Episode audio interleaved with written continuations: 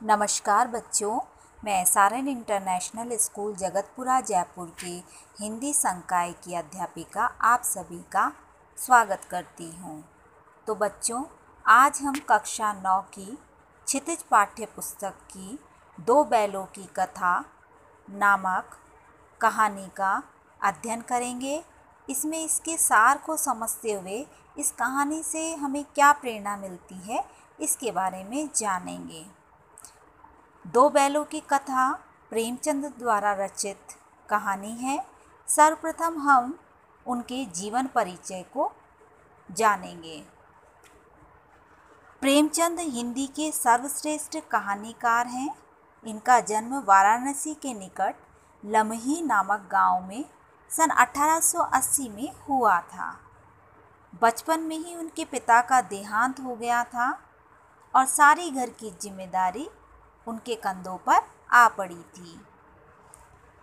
सन 1920 में गांधी जी के आह्वान पर ही उन्होंने असहयोग आंदोलन में भाग लिया था।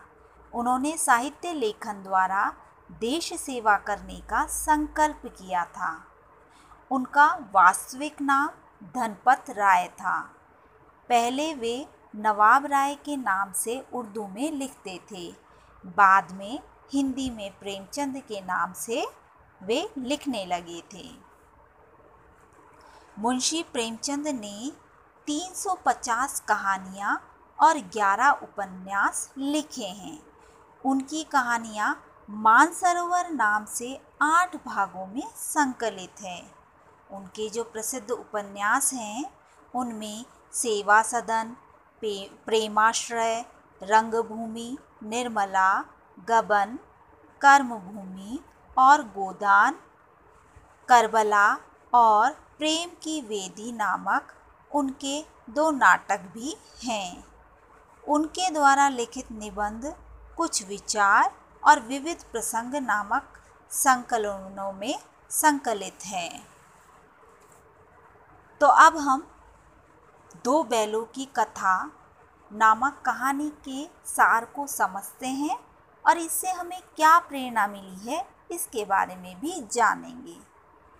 दो बैलों की कथा मुंशी प्रेमचंद की ही प्रसिद्ध कहानी है। इसके दो मुख्य पात्र हैं, जो कि दो बैल हैं, हीरा और मोती। नाम के ये बैल सीधे साधे भारतीय लोगों के प्रतीक हैं। ये शक्तिशाली कमाओ और सीधे साधे होते हुए भी मनमाने अत्याचार सहते हैं। प्रेमचंद जो कहानीकार हैं, इनके माध्यम से भारतीय लोगों की परतंत्रता दिखाना चाहते हैं। झूरी काछी नाम का एक व्यक्ति है जो कि इनका मालिक है। उसी के पास ये दो बैल होते हैं, जिनका नाम है हीरा और मोती।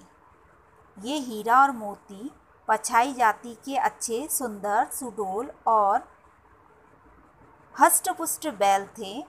लंबे समय से साथ साथ रहते हुए उनमें गहरा प्रेम हो गया था। वे साथ साथ खाते थे, खेलते थे, हर कार्य वे साथ साथ करते थे। एक बार संयोग से झुरी काछी, जो उनका मालिक था, दोनों बैलों को अपने ससुराल उसने भेज दिया। बेचारे बे, बैल ने समझा कि मालिक ने हमें बेच दिया है।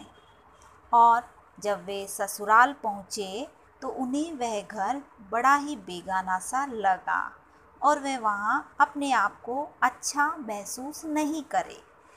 जूरी ने सुबह एक दिन रहने के बाद अचानक बैलों को अपने दरवाजे पर खड़ा देखा और बैलों की आँखों में विद्रोह भरा स्नेह था। क्योंकि वो अपने मालिक से अलग हो गए थे तो वे वहाँ ना रहकर वो वापस पुनः ही अपने मालिक के पास आ गए थे। दूसरे दिन पुनः वह दोनों बैल झुरी काची ने अपने ससुराल वापस भेज दिया।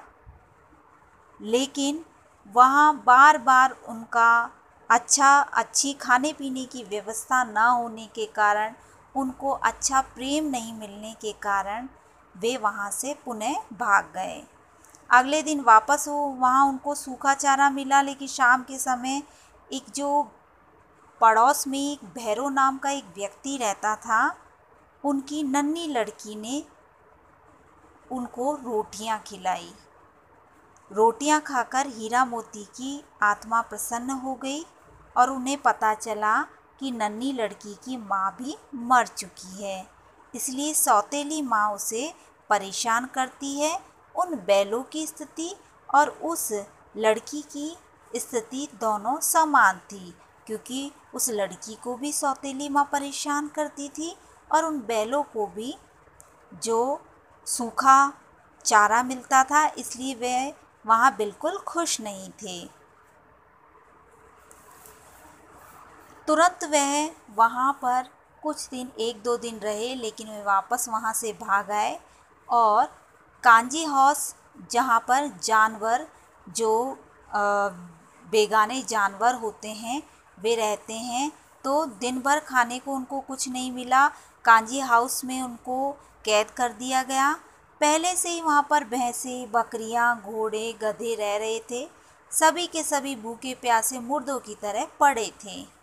भूख के मारे हीरा मोती ने दीवार की मिट्टी चाटनी शुरू कर दी, क्योंकि उन्हें अच्छा किसी भी प्रकार का कोई सूखा चारा ही मिला, चारा भी नहीं मिला उन्हें, और वो भूख के मारे तड़प रहे थे।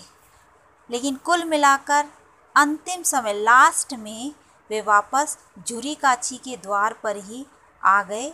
अचानक झुरी काची ने उन हीरा मोती को देखा और दौड़कर प्यार से, प्यार भरी नज़रों से उन्हें गले लगा लिया।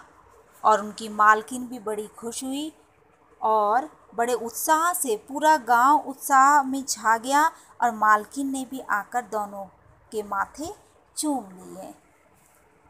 तो इस दो बैलों की कथा, जो कि मुंशी प्रेमचंद द्वारा रचित है, इसमें बताया गया है कि आज के संसार में सरलता, सीधापन, सहनशीलता आदि ये जितने भी अच्छे गुण होते हैं, इनका कोई मूल्य नहीं है।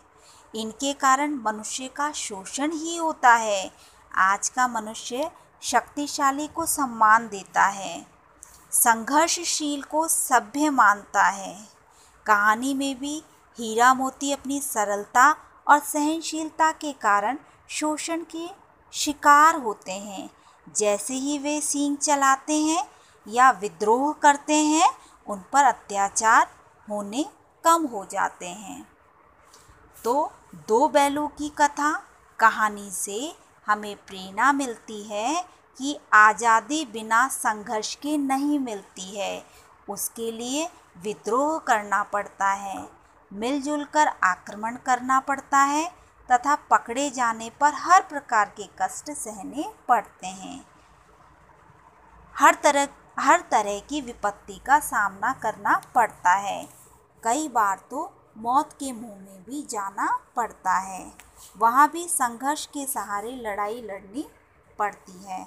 तो उम्मीद करती हूँ आपको यह प्रकरण दो बैलों की कथा अच्छे से समझ में आया होगा। हँसते रहें मुस्कुराते रहें। धन्यवाद।